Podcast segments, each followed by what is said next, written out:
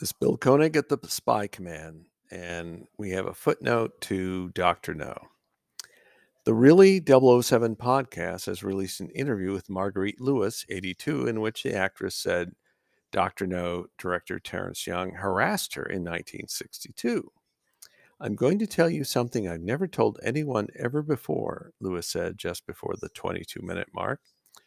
LeWars said Young asked her to attend the wrap party in a limousine I'm sorry to say Terence became very became aggressively making a pass at me. He actually grabbed me in various places, unquote.